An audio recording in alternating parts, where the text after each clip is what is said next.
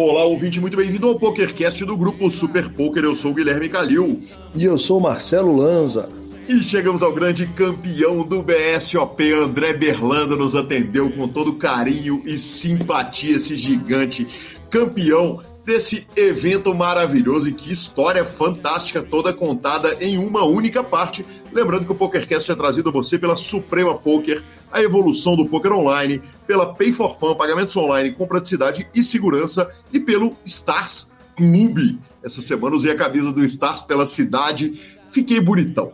Perguntas, participações, sugestões, promoções e comentários. O nosso e-mail é pokercast@gruposuperpoker.com.br, Instagram e Twitter @guicalil e @lanzamaia. Nosso telefone é 31 975 18 9609, para nos mandar áudios no WhatsApp. Aliás, tem muito tempo que não tem áudio no WhatsApp, hein? Tá moleza de mandar, que qualquer um que chegar a gente vai pôr mesmo, né? Se não tiver nos xingando ou para entrar no grupão do Telegram. Boa. Notícias? Vamos de notícias, mas não sem antes falar a respeito da Pay4Fun. A Pay4Fun é sua empresa de pagamentos online gigantesca. Ganhou o prêmio de melhor método de pagamento do Brasil, do mundo, dos jogos. Cara, que coisa maravilhosa. Eu uso a Pay4Fun, o meu cartão de crédito pré-pago, e eu já saco direto dos sites para a Pay4Fun. E você fica com a palavra de Rodrigo Garrido. Fala, Gui. Olá, ouvinte. O cartão Pay4Fun funciona assim, é super fácil. Cravou o torneio no site, já saca pro cartão, vai pro bar e já paga a cerveja pra turma. Simples, fácil e direto. É isso aí, pessoal. Até semana que vem. Obrigado, Garridão. E agora sim, Marcelo Lanza, vamos direto para as notícias, cara. Eu tenho uma notícia que vai deixar todo mundo surpreso ou não, que é o seguinte: está acontecendo WPT Online, OSS na America's Cardroom, WSOPC na Natural Weight e o Party Poker Millions online. E não dá para falar de resultado, Marcelo Lanza, porque o Brasil está destruindo em tudo. Só faltava não, né? Só faltava não, cara. Hoje, por exemplo, na gravação do nosso torneio, o Alan tá fazendo mesa final de brasileiro na reta final, cara. Gigante. Pevigar tá voando. Pabritz, cara. Pabritz é um gigante. Foi lá, cravou o Super High Roller, vai de 10.300 no EPT Online, 122 inscritos. Ele me arruma $160.524.55. Ou seja, né, cara, é realmente inacreditável. E a gente não vai nem passar resultado por resultado. Nós vamos direcionar todo mundo para o superpoker.com.br, porque é tanto resultado gigante. E o Lúcio Lima tá todos os dias com a mesma foto, porque o Super Poker só tem uma foto dele, porque aparentemente o malandro ainda não apareceu para jogar ao vivo. E, cara, impressionante o que os caras estão fazendo. Então, parabéns a todo o field brasileiro nessas séries gigantescas. Boa. Eu vou falar de uma coisa que normalmente é ruim agora. Sim, então, normalmente é ruim. Normalmente é ruim, mas essa é boa. Spoiler, senhor. Spoilers, cara. Daniel Negrano falou no DET a respeito do High Stakes Poker. Tá saindo a nova temporada de High Stakes Poker e ele deu um spoiler que eu resolvi colocar aqui na notícia, na sessão de notícias do nosso programa, que foi o seguinte: o maior pote da história do programa foi jogado nessa temporada. Ele não deu muito mais spoilers, não, mas não vejo a hora, professor, não vejo a hora de pegar aquela senha do querido Maurício Paulino de poker. Aquela emprestada. Emprestada, ou eu mesmo ir lá e assinar o trabalho dos caras, velho, porque, vou te falar, vale a pena. Agora, passada a WSOP, nem tanto, mas acaba valendo a pena. O trabalho que os caras fazem é incrível e não vejo a hora. Está de volta mais uma temporada, então, de High Stakes Poker e com o maior pote de todos os tempos. Boa. E também tivemos campeão do CPH. Tivemos campeão e campeã do CPH. Tive o prazer de acompanhar o torneio. O torneio foi absolutamente sensacional e a reta final foi transmitida por mim, com meu querido Caio Brás. Caio Brás é streamer, né? E instrutor de time, jogador, maior jogador de City Gold do mundo, de 9 pessoas. Eu tenho feito muitas transmissões com ele. Essas duas últimas transmissões foram longas e muito especiais. Elas estão lá no canal do YouTube do Super Poker. Quem cravou o torneio ontem foi Cris Vieira, mas numa mesa final que eu vou te contar, viu, Lanzinha? altos nomes gigantescos do poker brasileiro. O Cris Cravô levou R$130 mil. Na segunda colocação tivemos o Edu Matias, que levou 80k. Honorato Moraes ficou na terceira colocação para R$55 mil. E aí a gente tinha uma galera muito grande, cara. O Moinha, jogador conhecido do circuito. Antony Barranqueiros, simpaticíssimo, caiu com requintes de crueldade ali na reta final do torneio. Thiago Higashi, Lucas Tabarim e ele, cara, Munir Berno. Não sei se você lembra do Munir, cara. Munir teve em reality show de quem sairia com a Sabrina Sato e reapareceu aí jogando esse circuito fantástico. O Munir é o cara pelo qual eu tenho o maior carinho e ele foi muito bem aí, ficando com a oitava colocação. Boa! Aí sim, hein? Aí eu vi valor. E a gente encerra a nossa sessão de notícias lembrando o seguinte: semana que vem a gente tem a retrospectiva do ano, então é um programa especial sem entrevistas. A gente vai ter aquela retrospectiva que a gente faz todo ano, trata de tudo o que aconteceu em 2021 e depois, na semana seguinte, a gente tem aquele bate-papo fantástico com o ouvinte, com a presença dos ilustres Eduardo Sequela e nossa querida Gabriela Belisário. Vai ser demais, hein, Lanzinha, esse final de ano. Bom, já estão há tanto tempo no ar que já dá para falar aquele tradicional bate-papo de final de ano. Você viu isso? Ó, quando está repetindo. Uhum. Que homem, cara. Exatamente, exatamente. Sensacional, cara. E a gente fica com a palavra do Stars Poker Club, cara. O Stars Poker Club é muito mais do que um clube de poker online, né, cara? Ele tem uma oportunidade de carreira, mas o que nós vamos falar dessa semana é do free roll. É isso aí, vai ter free roll exclusivo para ouvinte do PokerCast que criar conta no Stars. Eu vou dar a dica, porque a dica vale ouro mais agora do que em qualquer momento. Por enquanto, tem poucos clientes do Stars que chegaram até o clube pelo PokerCast. Quanto menos clientes tivermos, maior vai ser o EV do free roll, correto, Lanzinha? Perfeitamente. Exatamente. Então é o seguinte, quando tiver gigante a parada, claro que nós vamos lá bater na porta do Stars, lá do Marcos, vamos pedir para ele aumentar o free roll. Mas nesse momento, cara, nós estamos com o free roll, com pouquíssimos jogadores e uma boa premiação. Então nos contacte para saber como fazer para entrar para o grupo do Telegram do Stars, que é lá que a turma vai dar a senha, vai mandar os tickets. Enfim, na terça-feira que vem, então, tem free roll do Stars e conto com todos vocês. Estaremos jogando, eu e Marcelo Lanza, hein? Boa. Bala neles. Mas vale feiura, né? Vale feiura. Você tá louco. Você vai me falar que não vale feiura, não vale bad beat? Se não for pra dar bad beat, a gente nem sai de casa, nem abre o software. Aí tá certo. Aí peguei. Aí sim. E vamos com a entrevista de André Berlanda.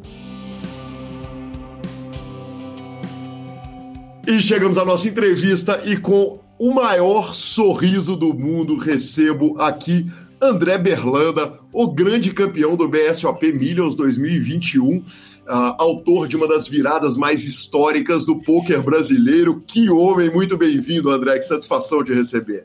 Obrigado, cara, a satisfação é toda minha, né? Depois de uma história dessas, tem que contar como foi ouvindo aos meus olhos, né? Sem dúvida nenhuma, é uma história que precisa ser contada e nós vamos chegar lá. Mas eu preciso começar com a pergunta tradicional do PokerCast. Quem que era o André antes do poker? Porque tem uma pergunta importante aí, né? Tem um André funcionário público que nós vamos chegar nele, mas me conta lá de trás, vamos começar lá do André menino, me conta um pouco a respeito. Eu já vou antecipar que a minha história é bem, bem legal, viu? Que legal, vamos que vamos. Cheio de contratempos aí. Vamos lá, então? Manda ver. Eu sou funcionário público. Sim. Eu era, né? Sim. Eu era funcionário público. E eu já jogava cartas, tipo, tudo que é tipo de baralho nos bares aí. E gostava, sempre gostei do baralho. Acabei conhecendo pôquer assistindo uns amigos jogar aí e tal. Daí comecei a pesquisar na internet, né? Assistia bastante na Mira do Pro lá do Akari. Tipo, na Mira do Pro chegava a ficar esperando já ele postar.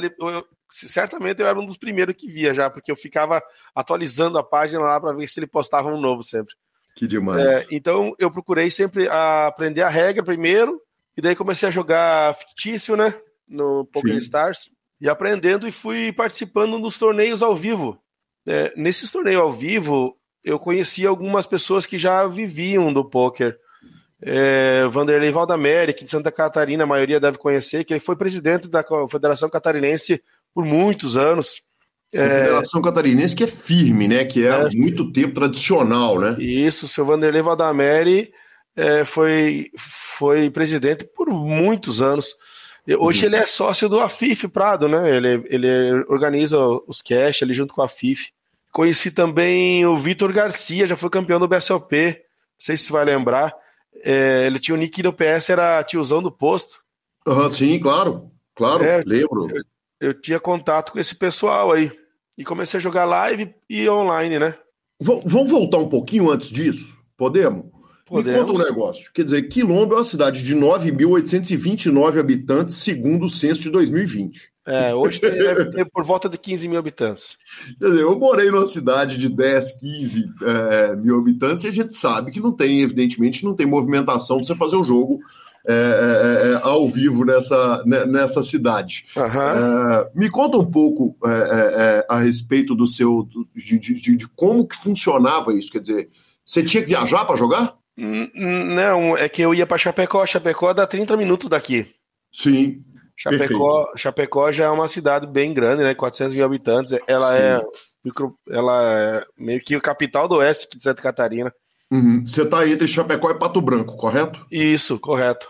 Perfeito. Bem para essas duas cidades que eu ia. Exatamente para essas duas cidades. E aí você ia, quer dizer, jogava no clube, tem uma citação sua num clube bem antigo, chamado 2A. Uma citação ele é do Vanderlei Valdameri. Perfeito. Uma citação sua, agradecendo sua participação, quer dizer, você já estava envolvido com o poker ao vivo aí na região? Sim, já estava envolvido, era já conhecido pelo pessoal aí.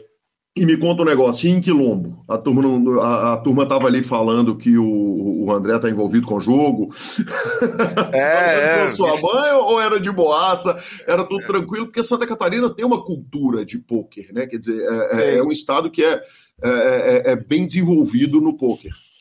É complicado, eu até domingo, evitava em falar de pôquer, né? Porque ainda quem não conhece, olha, é desconfiado, ele é viciado, ele tá perdendo dinheiro, sabe? E eu, nesses 10 anos, eu nunca precisei puxar nenhum real para pagar do jogo do pôquer. Mas é mesmo assim, você contar essa história para pessoas leigas que não conhecem, você conta e mesmo assim ela olha com um olhar de desconfiança, sabe? Então, eu aprendi a não falar muito sobre pôquer. Eu quase não falo. Eu até desvio quando começa a perguntar, porque, às vezes eu desconfio que o cara não vai acreditar, sabe? Sim. Eu acho que praticamente todo jogador de pôquer meio que faz isso, sabe? Perfeito. Me conta um negócio. Você era um jogador que não era dos jogadores mais conhecidos, mas na hora que a gente vai puxar o Pocket Fives, você tem $1.400.000 puxados online, lifetime, tá correta essa informação? É correto. Exatamente, quer dizer, é uma premiação muito robusta, muito relevante. São resultados muito expressivos, sem grandes hits, né? Sem hits enormes, e o que prova uma consistência muito grande. Sim. Nós vamos falar, claro, dos times, né? Vamos seguir de como eu comecei a jogar? Vamos embora. Seguir? Vamos. Nesse tempo eu tava jogando por conta e o meu salário na época, nem preciso falar em valores, mas enfim, que eu não tava ganhando, né?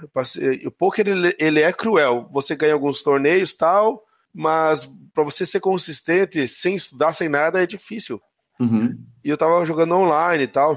Daí passei por um aperto aí e falei pro Vitor Garcia. Aí, Vitor, tiozão, né? Nós chamamos ele de tiozão. Em que ano isso? Cara, acho que foi 2012. 2012, se não me engano. Lá pela época que ele ganhou aquele BSOP Curitiba mesmo. Isso. Mas foi logo depois disso, talvez. 2013, talvez. Eu posso estar errado por um ano aí. Okay. 2013, com certeza, deve ter sido. Eu falei, tiozão, vou ter que dar uma parada, cara, porque não tô podendo gastar esse valor que tô gastando agora aí. Acho que vou parar um pouquinho com o poker, depois eu ganho dinheiro aí, eu volto a jogar. Daí ele disse, tem uma proposta pra te fazer.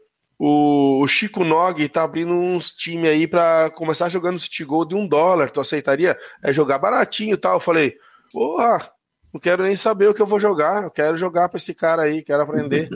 Porque o Chico Nogue já era ídolo na época, sabe? Sim. Já tinha acontecido aquela história de pegar fogo no apartamento, ele jogando a final do Mundial. É, tipo, eu abria minhas telas e botava a tela do Chico do lado, cara. Uhum. Ficava assistindo ele jogar. Daí eu falei, pô, bem, bota aí nessa parada, né? Ele me botou, tipo, quando o Chico veio falar comigo, cara, eu tremia pra falar com o Chico, cara, porque o Chico era ídolo master, meu Deus. Cheguei a me emocionar quando falei com ele a primeira vez. Sim.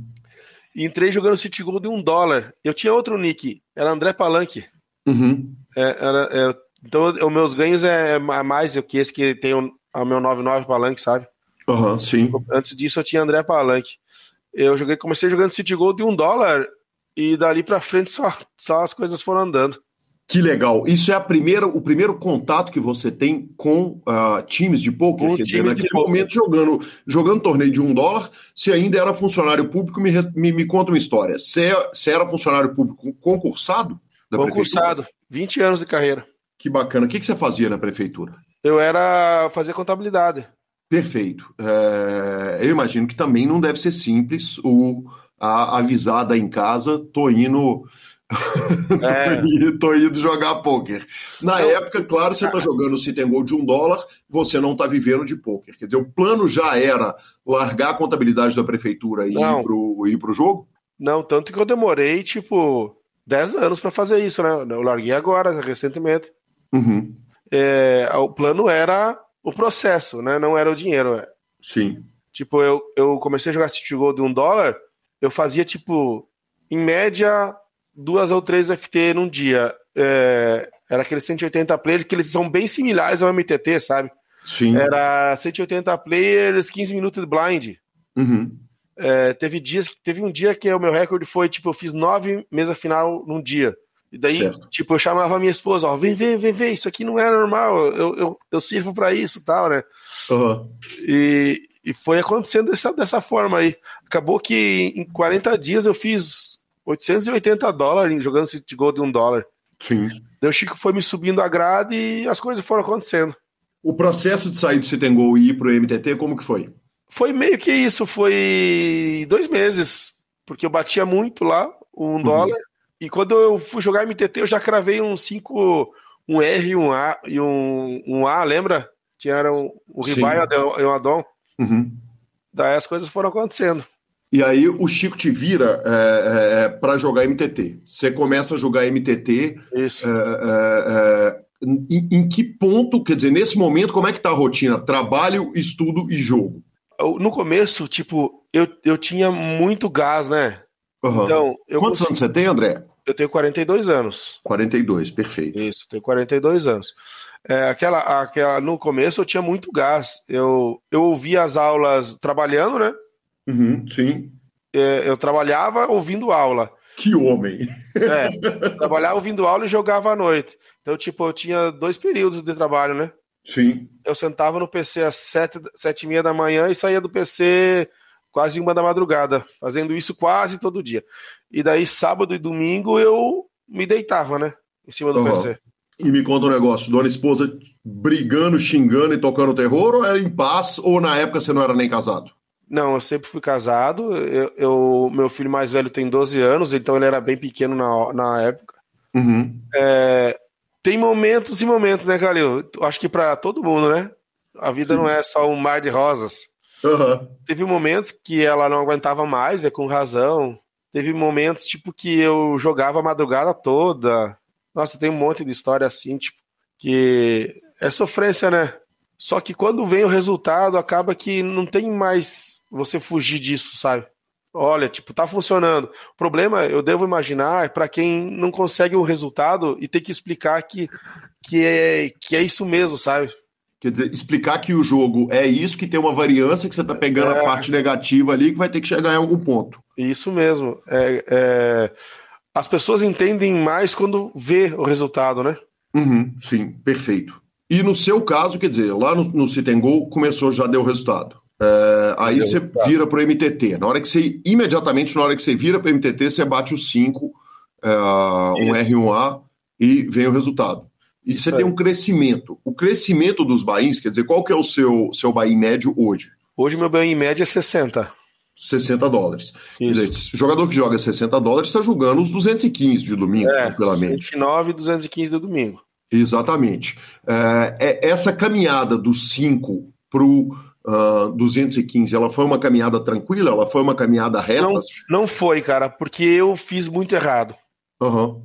Eu fiz muito errado, que hoje eu demorei, mas eu aprendi. Uhum. Pode até servir de ajuda para quem está começando e tal aí. Eu pulei alguns degraus. Uhum. Em vez de eu focar na consistência do meu jogo, eu subi a grade conforme os hits. Então eu tinha um hit e caía muito, porque eu não batia lá, né?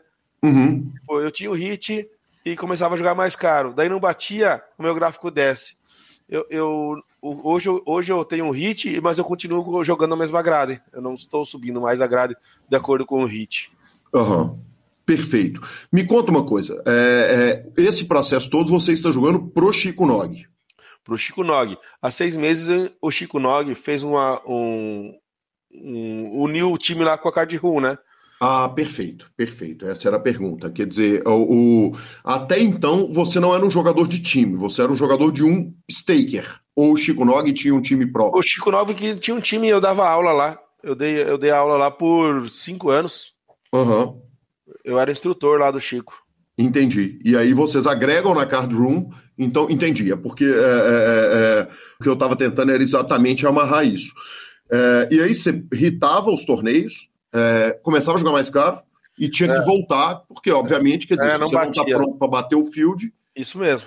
E o Chico não te dava um puxão de orelha, não te puxava a corda no pescoço, não te enforcava. Mas o Chico, ele é muito coração e pouca razão, sabe? Uhum. Ele dava uma puxada de orelha, mas acabava relevando, né? Sim, perfeito. E outro nome que você cita em outras entrevistas é o do Carlos Rox, que você coloca como uma pessoa muito importante também lá no seu começo de carreira. Antes do Carlos, eu vou botar uma outra pessoa, uhum, que é o Denis Ramos. Certo. O Denis, quando eu comecei a jogar pro Chico, o meu instrutor era o Jorge, que é o dono lá da Lamp e os créditos, né? O Jorge, ele tinha o time com o Chico, e o Jorge, uhum, tinha o time com o Quadsquilla. O Quadsquilla vocês conhecem, que é um dos donos da Card Room, né? Eu jogava pro Jorge e pro Chico, e o Denis jogava pro Jorge e pro Quadsquilla. Certo. E eu fiz uma amizade com o Denis naquela época, e eu... Nós estudávamos muito junto, fazia muita review junto, que o Denis também, ele era, tipo, acima da média, tipo, mais do que eu, né? Uhum. Então ele me ajudou muito e a gente fez uma amizade muito forte. Então, antes de eu conhecer o Rox e o pessoal aqui da Card, eu já conheci o Denis, eu participava de todas as aulas que o Denis deu pro time dele. Então o Denis também foi um cara que, o Denis e o Justino, né? 2 pessoas que eu considero irmão, assim, tipo, que o poker me trouxe pra vida. São 2 pessoas sensacionais e que me ajudaram muito nessa carreira toda aí. Sim, perfeito. E depois o Carlos vem, porque tem uma entrevista que você fala, uma fala no Facebook, quando você fica em terceiro do WCUP, que esse é um hit gigante, né, de $71 mil, no torneio Bounty, e você fala, o Carlos Rox consolidou o meu estilo de jogo. Isso. O Carlos Rox, eu conheço ele, que ele é aqui de Chapecó, né? Aham, uhum, sim. O Carlos Rox, ele já veio aqui em casa jogar, inclusive. A gente é amigo e acabou se aproximando. A gente montou um grupo, eu, ele e o Eduardo Rodrigues, que é campeão do bracelete também aqui da região. Aham, uhum, sim. Você conhece, né? Sim. N2 versus U, o nick dele no PS. Uhum. A gente tem um grupo de estudo, nós 3, a gente troca muita experiência junto. E com o passar do tempo a gente ficou muito próximo, tipo, muito próximo mesmo, os 3, né? E a gente se encontra, faz churrasco com a galera aí, e num desses churrascos eu tinha falado com o Rox, falei, Rox, não tá dando mais lá, tipo, trabalhar e jogar, eu vou falar com o Chico, acho que vou quitar lá do time, vou tomar a decisão aí, não sei o que vou fazer. Daí o Rox me disse, pô, vem pra Card, então, né? Uhum. Vem pra Card aí, vem jogar com nós, aí vai ser sensacional, tal, né? Falei, cara, vou pensar uns dias aí. Quando eu falei que vou pensar uns dias, eu fui trocar uma ideia com o Denis. Uhum.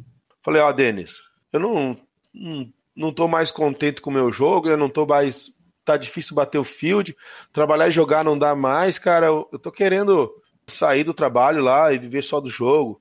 Não sei se tu podia me ajudar, tal. Daí o Denis falou, bora, Palanque, quer jogar pra mim? Vamos ver aqui uma grade que dê pra nós pra te jogar, e um deal, e você joga pra mim e tal. Daí eu fiquei tipo meio balançado, né? Jogo pro Denis, eu jogo lá pra Cardiú. Não tinha falado nada pro Chico ainda dessa minha intenção, mas logo ia abrir pra ele. Só que antes de abrir pro Chico, eu queria meio que trocar ideia com um dos meus melhores amigos, né? Que era o Denis e o Carlos Rox. André, sem querer te causar problema em casa, e a esposa? Ela Você tá falando discutir com o chefe, discutir com o outro, discutir com o coach, discutir com o professor, com os amigos, e a esposa no meio dessa treta toda. Então, a minha esposa, ela é meu porto seguro, né, obviamente. Uhum. Ela tá tá fechada comigo, cara, 100%, sabe? Uhum, sim. E tem uma outra história engraçada, assim, tipo, da minha esposa, porque ela era funcionária pública também. Sim. E há 2 anos... nós arriscamos aí, junto com um amigo meu, abrir uma loja. Uhum. E essa loja deu super certo. Uma loja de quê? Uma loja é um empório, ela é uma loja de presentes. Certo. E agora abrimos a segunda já, né? Uhum. Como deu super certo, a gente meio que, tipo, ela não era feliz com o que ela fazia, uhum. E ela fazendo o que ela gosta, ela tipo, enaltece a alegria, sabe? Ela é outra pessoa. Certo. Com essa experiência, nós pensamos os dois assim, pô, você tem que fazer o que você gosta. Se isso vai dar certo ou não vai dar certo é um outro problema. Uhum. Vamos meter o peito aí, vai fazer o que você gosta. Ela comigo junto, né? Sim. Daí que tomamos essa decisão aí. Então, quer dizer, quando você vai discutir com os coaches a respeito do tô pensando em largar para abraçar, já estava resolvido e decidido com a esposa. Já estava resolvido e decidido com a esposa. Sim, perfeito. E olha só como o mundo conspira a favor, sabe? Quando que as coisas estão dando certo. No outro dia que eu falei com o Denis, o Chico me chama, falando que preciso falar contigo. Daí foi lá, daí eu já na minha cabeça... Digo, vou esperar, não sei o que ele vai dizer, mas eu vou aproveitar o momento para dizer que eu ia me desligar, né? Sim, mas você vai ver o flop primeiro, né? Claro. Vou ver o flop. Deixa ele abrir o flop primeiro. Uhum. Falou, Palanque, porque eu também já tinha comentado com o Chico que eu precisava sair da prefeitura, uhum. Mas precisava, tipo, pelo menos ter um dinheiro para me aguentar um ano, sei lá, sem salário, né? Certo. O Chico me surpreendeu de uma forma que me surpreendeu não, porque vindo dele, eu já sabia que ele era capaz de uma coisa dessas, né? Uhum. Porque ele é uma pessoa sensacional. Ele chegou para o Palanque, o seguinte, eu não estou mais conseguindo tocar o time, o Chico tem muitos negócios off-poker, né? Certo. Eu não estou mais conseguindo tocar o time, tentei contato com alguns times para nós agregar o time aqui e ali, falei que o Pseudo aceitou, nós vamos ter uma partição lá na Cardiú, teu deal vai ser 50% e você vai jogar no Elite lá da Cardiú. Eu vou zerar o teu make-up que você tem comigo. Eu tinha um make-up de $17 mil. Certo. Ele zerou. Eu vou adiantar $5 mil para você e você me paga como você puder. Ou me paga com metade do teu saque ou me paga lá no final, você que decide. Uhum. Isso tudo para você sair do teu emprego lá e jogar com nós aqui. Uhum, daí eu falei, poxa, Chico, eu ia te falar que ia me desligar hoje, cara, e você me vem com uma notícia dessas? Uhum. Eu ia te falar que eu ia me desligar para ir pro Cardroom, correto ou não? Isso. Uhum. Para ir pro Cardroom ou pro Denis. Sim. Eu não tinha decidido ainda, mas foi sensacional e ainda me garantiu um dinheiro para mim poder sobreviver sem salário, sabe? Sim. Isso aí foi sensacional. Acabou que o Chico nem precisou me emprestar o dinheiro, viu? Que beleza, que delícia, hein? Por quê? Quando que foi esse telefonema? O telefonema do nós estamos agregando no Cardroom? Foi em maio desse ano. em maio desse ano. Isso. Quer dizer, de maio até novembro, que é o início de dezembro, que é quando você ganha o main event do BSOP e puxa R$1,5 milhão, é claro que tem um monte de meses aí. Por que ele não precisou te adiantar o dinheiro? Você já entrou ritando? De lá até esse momento, saquei $30 mil. Que homem maravilhoso. Aí sim, senhor. Eu tô 60k up na Cardiú. Ah, que demais, cara, que demais. Que história fantástica. Que história fantástica. Eu ia te perguntar se você precisou usar R$1,5 milhão para pagar o Chico, mas não teve isso, né? Não precisou. Não teve nenhum empréstimo lá atrás.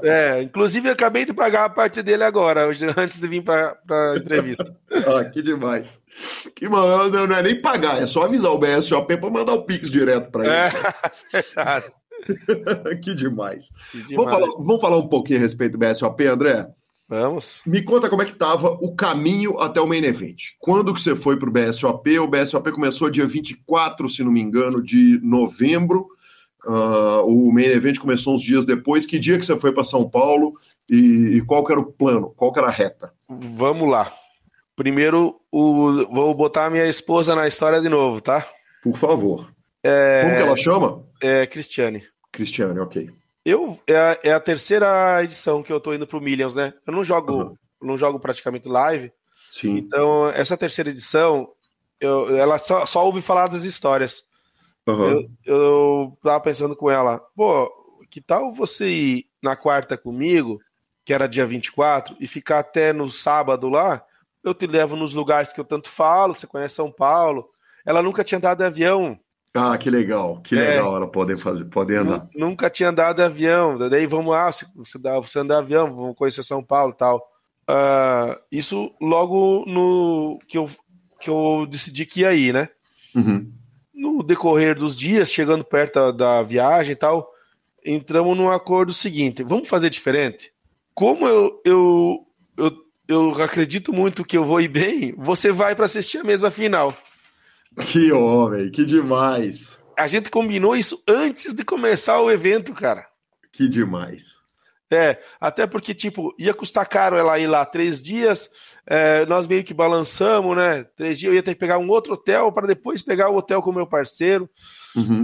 Ia custar um pouquinho caro. Falei, então, vamos juntar, tipo, vamos dar um up a mais nesse torneio. Eu vou para a mesa final e você vai para lá me assistir. Ela fechou. Eu vou até assistir na mesa final. Uhum. Então, aí começou a minha história, né? Que demais. Você foi dia 24, então, obviamente, você não começa pelo main event. Não, eu fui dia 24, levei o Carboneira junto comigo. Ele é a primeira vez que foi jogar o BSOP, né? Uhum.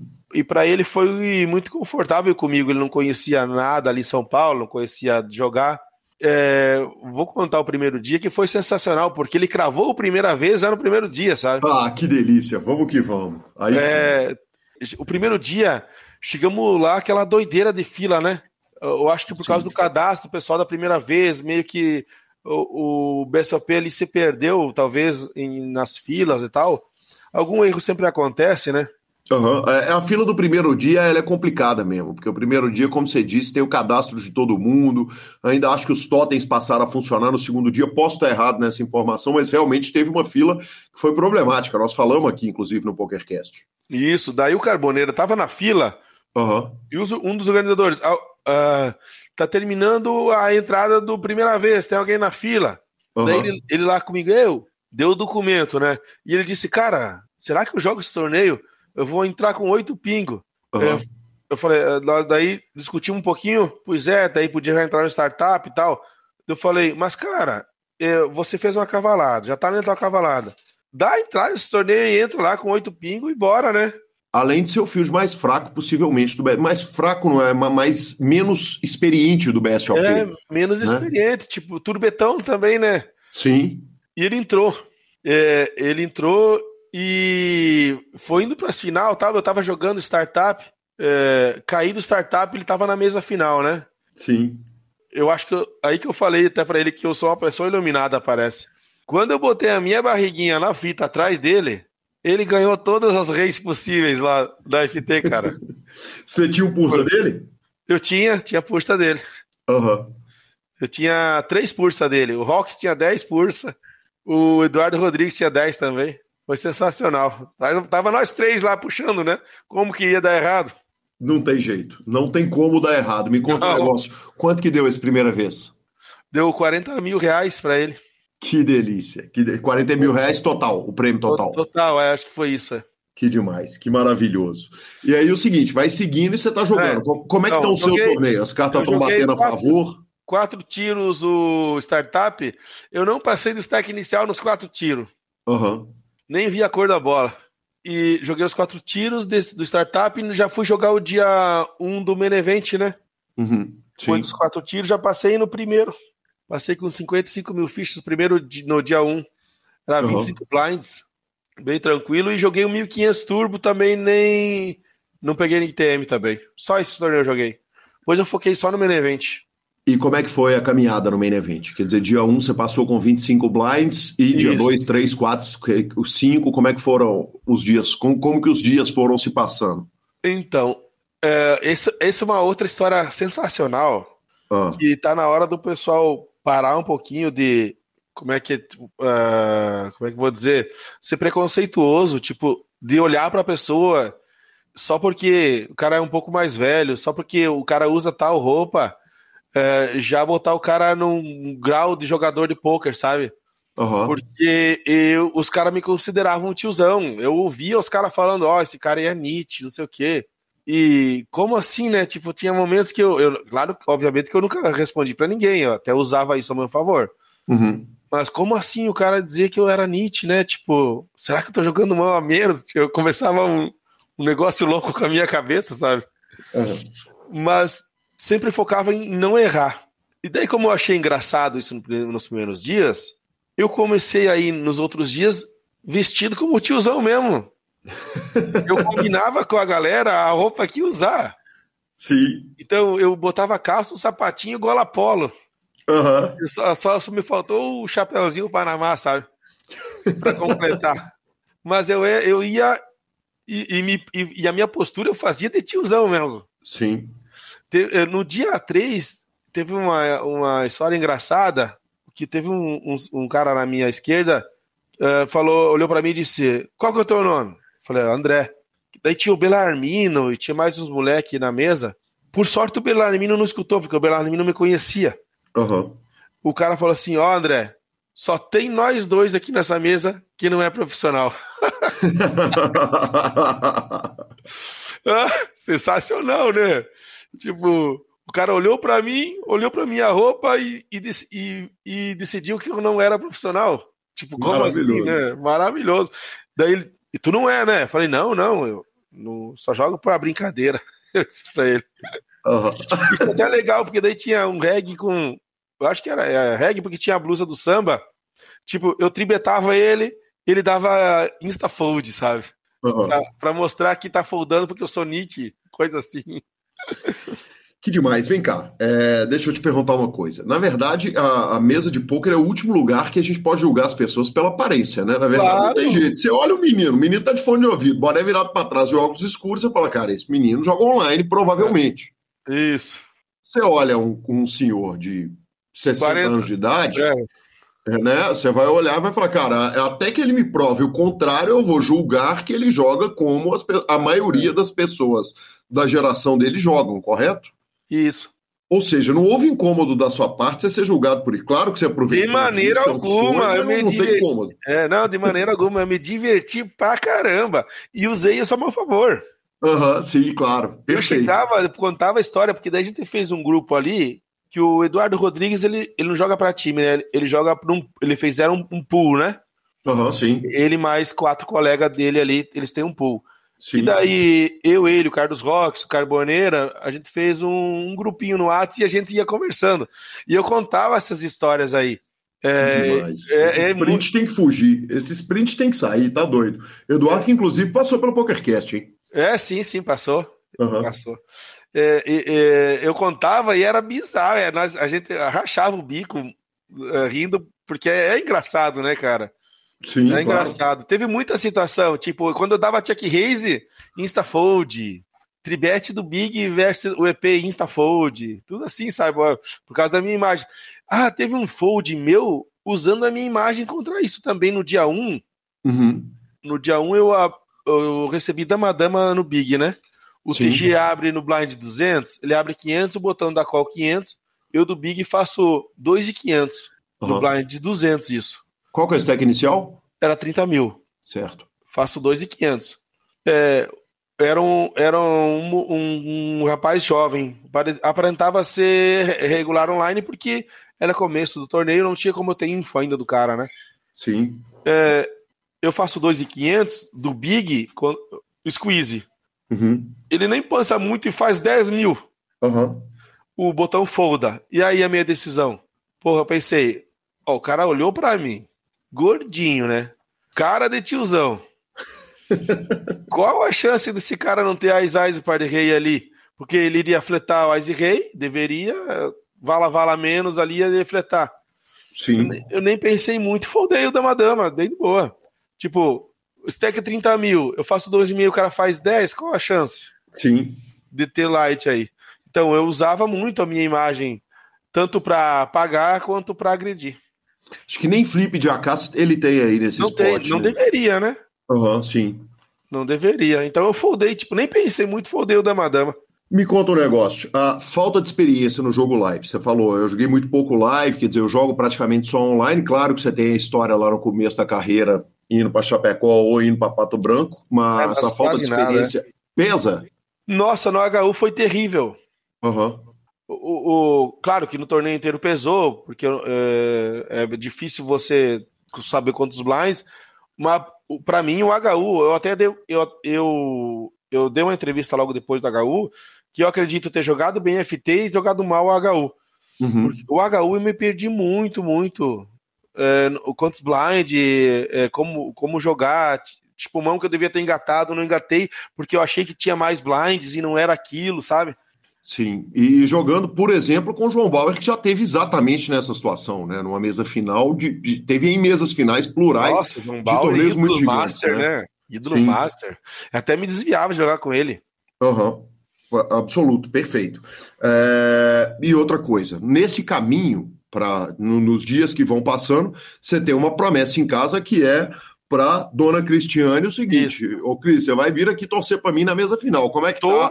Cara, se for buscar as conversas, uhum. todo dia eu falava: ó, tô confiante, tô vendo uhum. que vai ser dessa vez ou você vai vir para cá.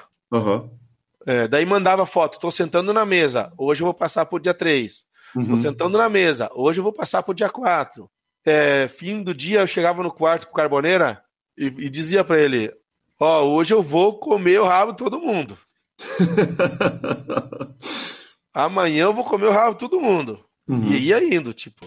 Foi passando. E que dia que ela foi? Ela foi no sábado, daí quando confirmou o FT. Quase não conseguimos passagem, pagamos caro. Pera aí uma coisa, o senhor tem o peito de ir numa mesa final, encaminhando para a reta final, de não levar ela um pouquinho antes, depois que você já estava em TM.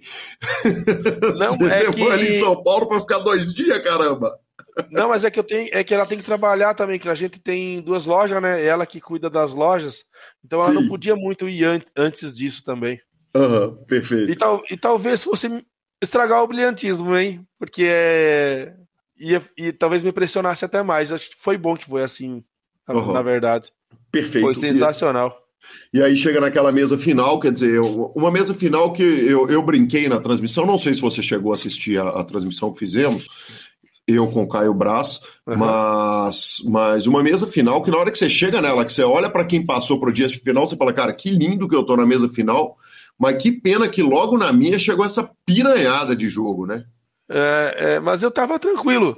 Uhum. Em momento algum eu fiquei preocupado ou sei lá, tipo, eu tava parecia que eu era uma outra pessoa, sabe? Aham. Uhum. Eu tava já tão contente com tudo aquilo que tava acontecendo, que pra mim, eu tava curtindo demais, cara. Eu curti tudo demais. Uhum. Perfeito. Vamos falar um pouquinho a respeito do Heads Up com o Maurício? Quer dizer, você falou que você não gostou do seu jogo no Heads Up. Que eu não vi o Heads Up ainda. Uhum. Mas eu sinto que não gostei, sabe? Aham. Uhum. Eu sinto que eu não gostei. Você fala no sentido de ter perdido um outro spot, porque o Maurício, ele foi mostrando, à medida que ele abriu uma vantagem muito grande, ele foi mostrando o seguinte, cara, eu vou descer o braço aqui, dando raise com N2 do small blind, quando ele estava no botão, né? Enfim, ele realmente parecia estar muito consciente e não perdendo spot nenhum, entendendo a dinâmica da mesa no entorno dele, correto? Sim, sim, correto. E eu até demorei um pouquinho para perceber que ele estava abrindo N2, sabe?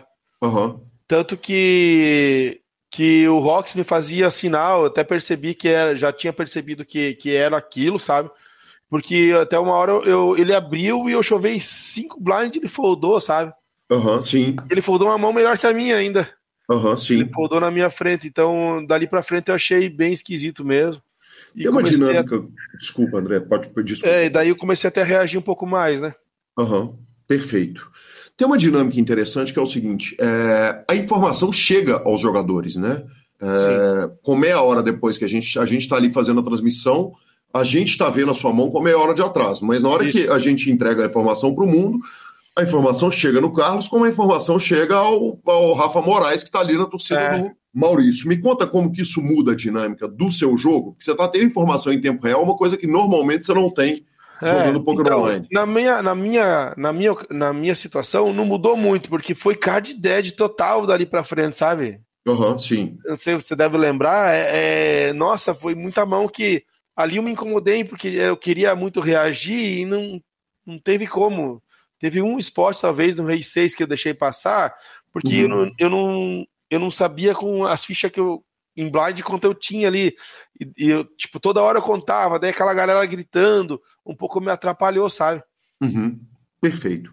Me conta um pouco a respeito da gritaria da galera, porque primeiro, obviamente, o Maurício entrou com uma vantagem gigante, a turma do Forbet tava na loucura. Sim, tava, foi legal, né? E a câmera tava pegando mais a galera do Forbet. Na verdade, a câmera tava posicionada de uma forma que ela pegava mais a torcida do Forbet do que a sua, mas dava para ver ali na câmera invertida, ainda que não muito bem, que tinha uma galera sua ali torcendo, obviamente a Cristiane estava, e na hora que terminou o torneio você estava abraçado com a turma gigante comemorando e festejando. Então, vamos falar das torcidas agora, né? Vamos. Eu curti demais tudo, cara, até o Rafa veio falar comigo depois lá, pedir desculpa e tal, se tinha... Cara, eu preferi curtir, porque já imaginou se eu me incomodasse? Sim. Tipo, ia ser muito pior para mim. Então, eu tava curtindo tudo aquilo, não demonstrava, tentava ficar sereno ali para tomar decisões e curtia, tipo, não me incomodei com nada. Mas teve um divisor de águas ali, que foi quando o Brenner chegou. O Brenner cravou o high roller ali, né? Sim. No mesmo momento. O Brenner 6K high roller. Isso. Uhum. O Brenner é cavalo do Denis. Certo. A gente se conhece muito, porque eu participo das aulas lá do Denis, a gente já fez viagem junto, eu, o Brenner, o Denis, a gente já grindou junto, o Brenner cravou e essa turma do Denis saiu comemorar, foram tomar um gole e tal, e demoraram tipo 1h30 para voltar, por aí. Uhum, sim. Quando o Brenner voltou, o Brenner desceu o sarrafo na torcida ali, e foi, coincidentemente, na hora da minha virada, sabe? Aham. Uhum. Então ainda eu acredito muito essa vibe que ele trouxe de volta ali pro salão, a minha virada, eu acredito muito ao Brenner, cara, muito, muito.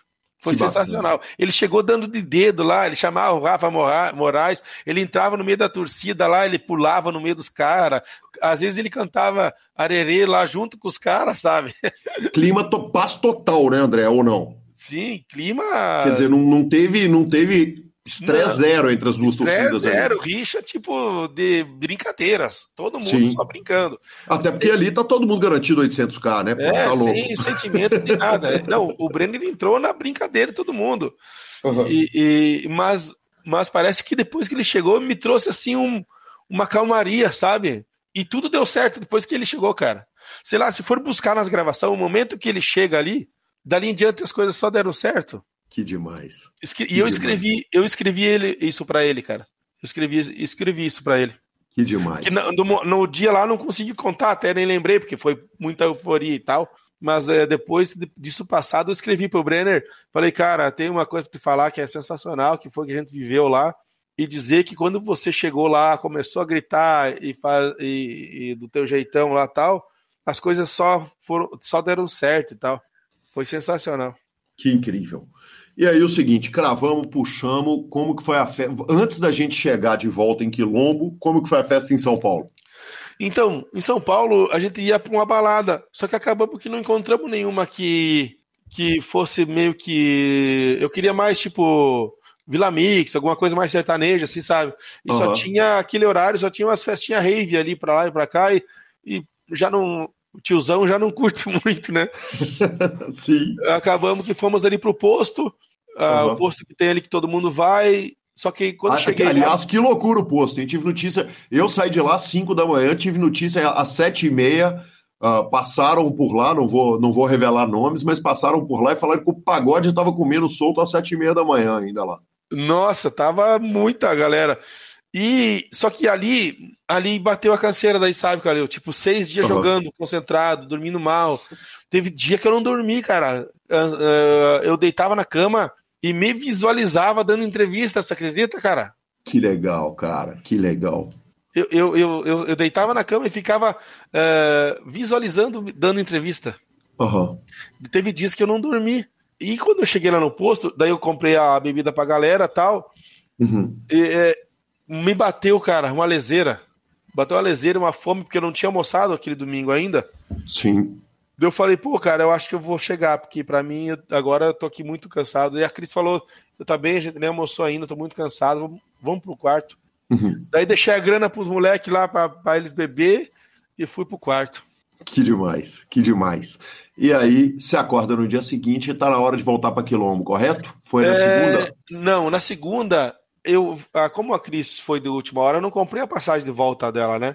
Uhum. Quando eu fui comprar as passagens de volta, tipo, tava muito caro.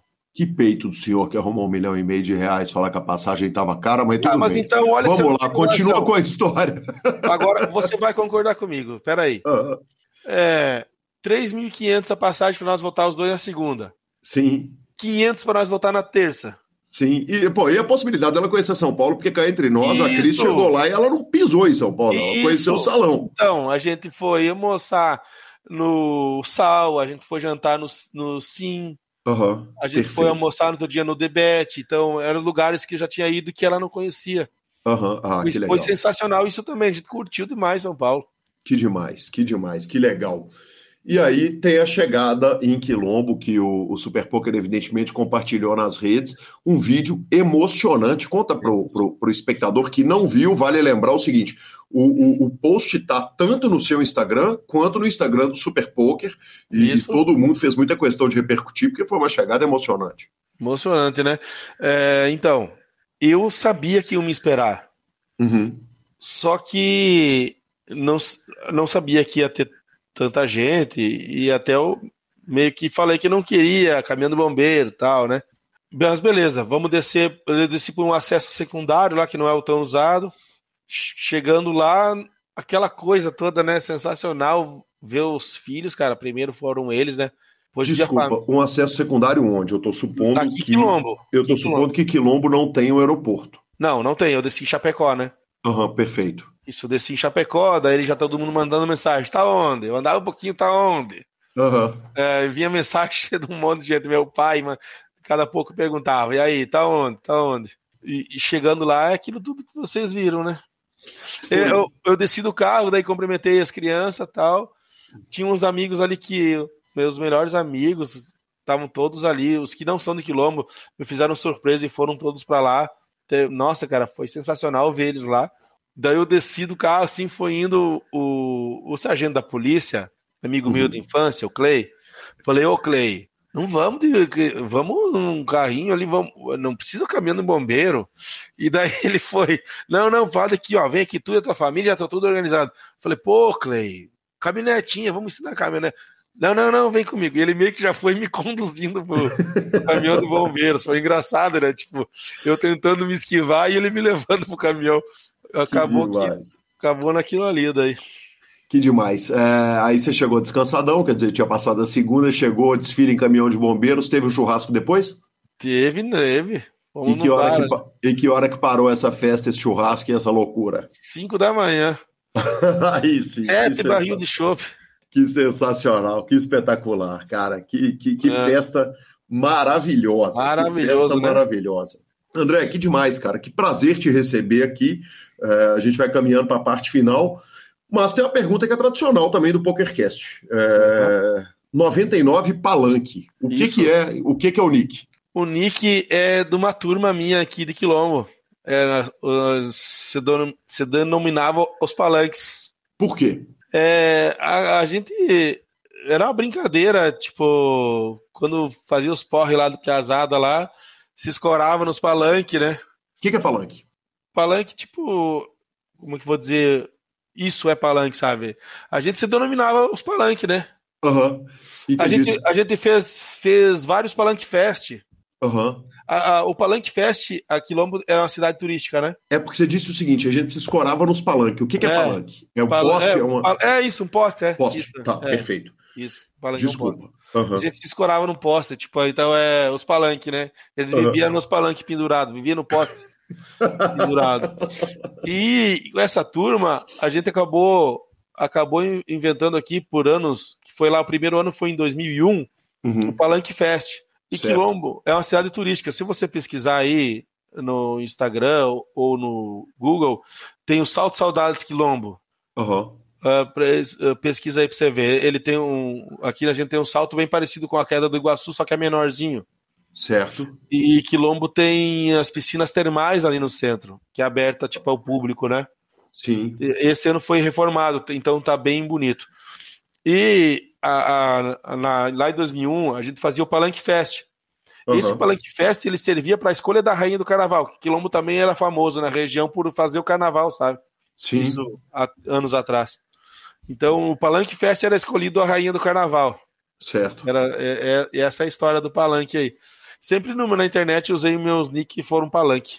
Cara, que demais, hein? O Salto Saudades, que beleza. Já pesquisou aí? Pô, quem é da região aí, quem é da região ou for próximo, quiser vir para Quilombo, vem nos visitar. Pesquisa aí, Empório Alecrim, a minha loja. Tem pois é, essa era outra pergunta. O outro nick é AA Alecrim. Isso, é por causa da loja.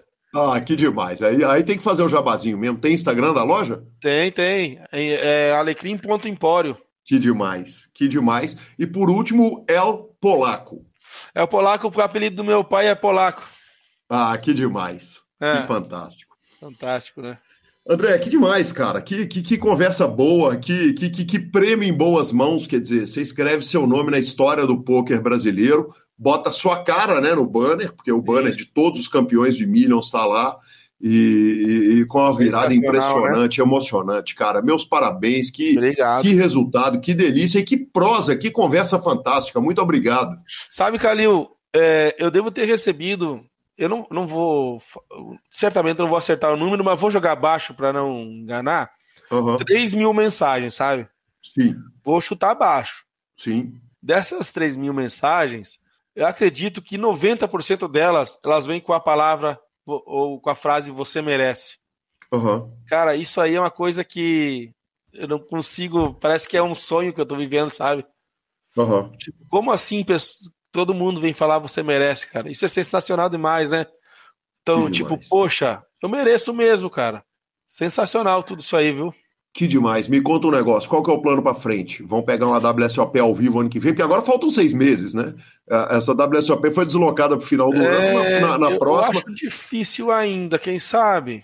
É um sonho, né? É um sonho. Sim, a reta do BSOP, quer dizer, certamente você vai querer pelo menos dar uma grindada, vamos visitar Brasília. Brasília, vamos ir, né? Custa no mínimo, né? Depois o que acontecer dali pra frente, a gente decide depois. Que coisa maravilhosa, André, que demais, cara. Obrigado pela conversa ótima obrigado e sem te conhecer, mas pela hora que nós passamos aqui conversando, eu posso falar com a maior tranquilidade, você merece, cara. Eu vou, cara. Obrigado. Que demais, obrigado. Valeu.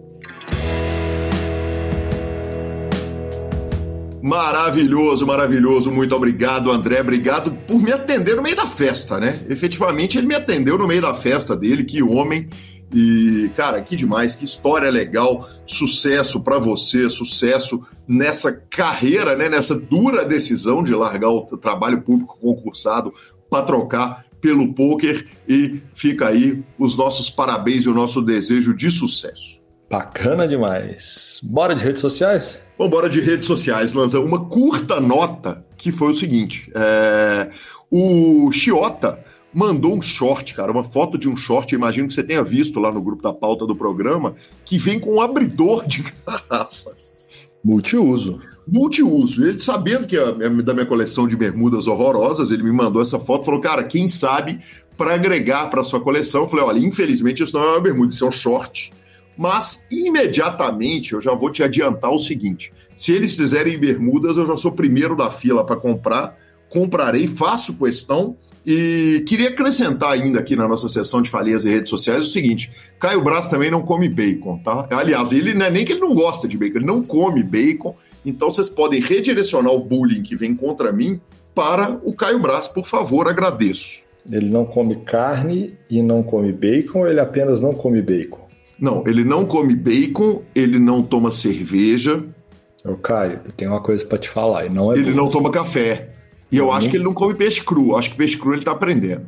Eu tenho uma dificuldade séria em confiar em pessoas assim. Sério. Por outro Muito lado, sério. O senhor é sócio e apresentador de Guilherme Calil há muito tempo. Um cara que também não é nenhum fã de bacon, né, Lanzinha? Não é fã, mas come. Toma café e toma cerveja, cara. Juntou tudo, não dá. Não dá. Apesar que o senhor não gosta do Senhor dos Anéis. Mas tá, vai, vamos.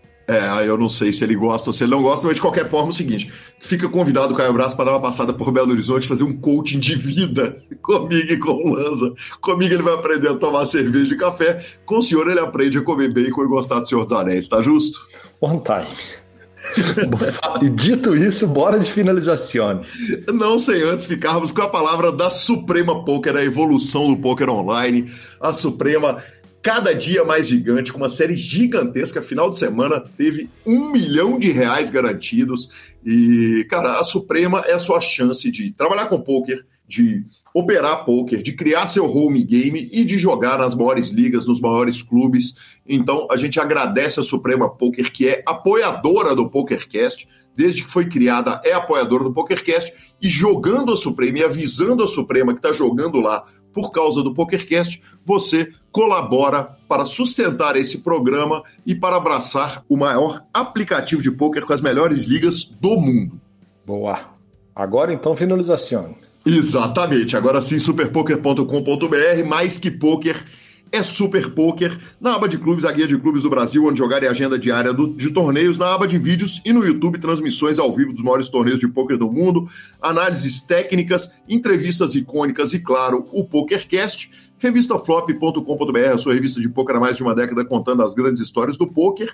E mibilisca.com, cobertura mão a mão de torneios pelo Brasil e pelo mundo. Dica cultural. Lanza, tem uma parada, eu tenho uma curiosidade mórbida com o acidente do voo 254 da Varig, que ia voar para Marabá e acabou caindo no meio da Amazônia. E por causa dessa curiosidade, eu já li o livro do Ivan Santana, já tinha visto a matéria do Fantástico, que tem o áudio do piloto e tal, e fui assistir o canal do Lito, que é música, aviões e músicas, a respeito desse acidente. E é muito impressionante, acabou que eu viciei no canal dele, cara. É um canal espetacular do YouTube, então vou deixar essa dica, cara. O Lito é um cara muito legal, ele é mecânico, se não me engano, da Lufthansa, e tem um canal para quem se interessa por aviões, acidentes aéreos, curiosidades, esse tipo de coisa, é absolutamente espetacular. Para o senhor, Marcelo, eu acho que seria o filme total de terror, tá? Definitivamente não me interessa, assim. Claro e objetivo. Bacana, legal, mas eu vou agradecer. Famoso não obrigado? Famoso não obrigado. Que bom que existem pessoas que gostam de outras coisas, mas nesse caso específico eu vou passar. Ok, tudo bem, está foldado. Cara, está foldado. Lembrei que fique anotado. Eu lembrei que eu vi um filme essa semana, achei que eu não tinha visto nada, não. Eu vi Venom em Tempos de Carnificina, a continuação do primeiro Venom. O primeiro eu achei bem melhor do que o segundo, inclusive. Ok, vai. Beleza, ok, tem uma cena pós-crédito ali interessante, eu já posso falar porque já tem muito tempo, que é remetido ao filme que estreou ontem, porque o programa sai hoje, né? Que estreou ontem, que é o novo Homem-Aranha, estreia nos cinemas. Eu não ia no cinema, eu falei que eu não iria no cinema por enquanto, mas não vai dar, devido ao movimento de spoilers que já estão começando a acontecer na internet de uma forma absurda. Eu vou ter que antecipar e até o final de semana eu vou ter que dar um jeito de ir no cinema. Eu falei que iria só em Matrix, mas eu vou ter que ver o Homem-Aranha, não vai dar para esperar não, porque simplesmente se abrir a rede social, o Twitter e o Instagram, tendo em vista as pessoas que eu sigo, é uma tortada na cara de spoiler uma atrás da outra. Assim, não tem como fugir da parada. Muito justo, muito justo. Nós estamos precisando ir lá ver o filme do Galo também, professor, então já fica o convite. Boa, peguei. Arroba Gui Calil e arroba Lanza Maia são os nossos Instagram e os nossos Twitters. O PokerCast é trazido a você pela Suprema Poker, pelo Stars Club e pela Pay4Fun. Toda vez que você apoia nossos apoiadores, você está nos apoiando. Procure Super Poker em Spotify, Deezer, YouTube, Amazon Music, Podcast Players, nos indique, nos dê 5 estrelas. E a edição é do fantástico Rodolfo Vidal. Um grande abraço a todos e até a próxima semana. Valeu! If you're lying and give away, I'm your man. You win some, lose some, it's all the same to me. The pleasure's to play, it makes no difference my mistake.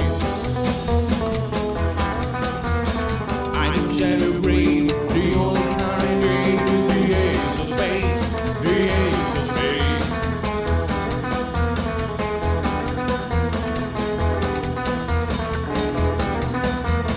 Play for the high one, dicing with the devil, a gun with the flow, it's all a game to me. 7 or 11, snake eyes watch you. Double up or queen, double sticks or three, the ace of spades, the ace of spades.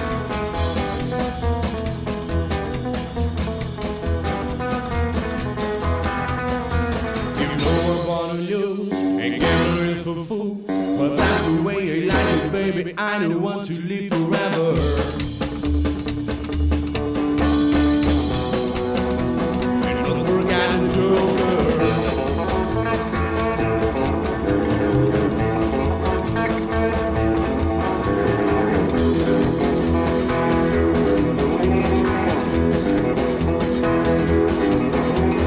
Machine of the 18, know you wanna see me. Written in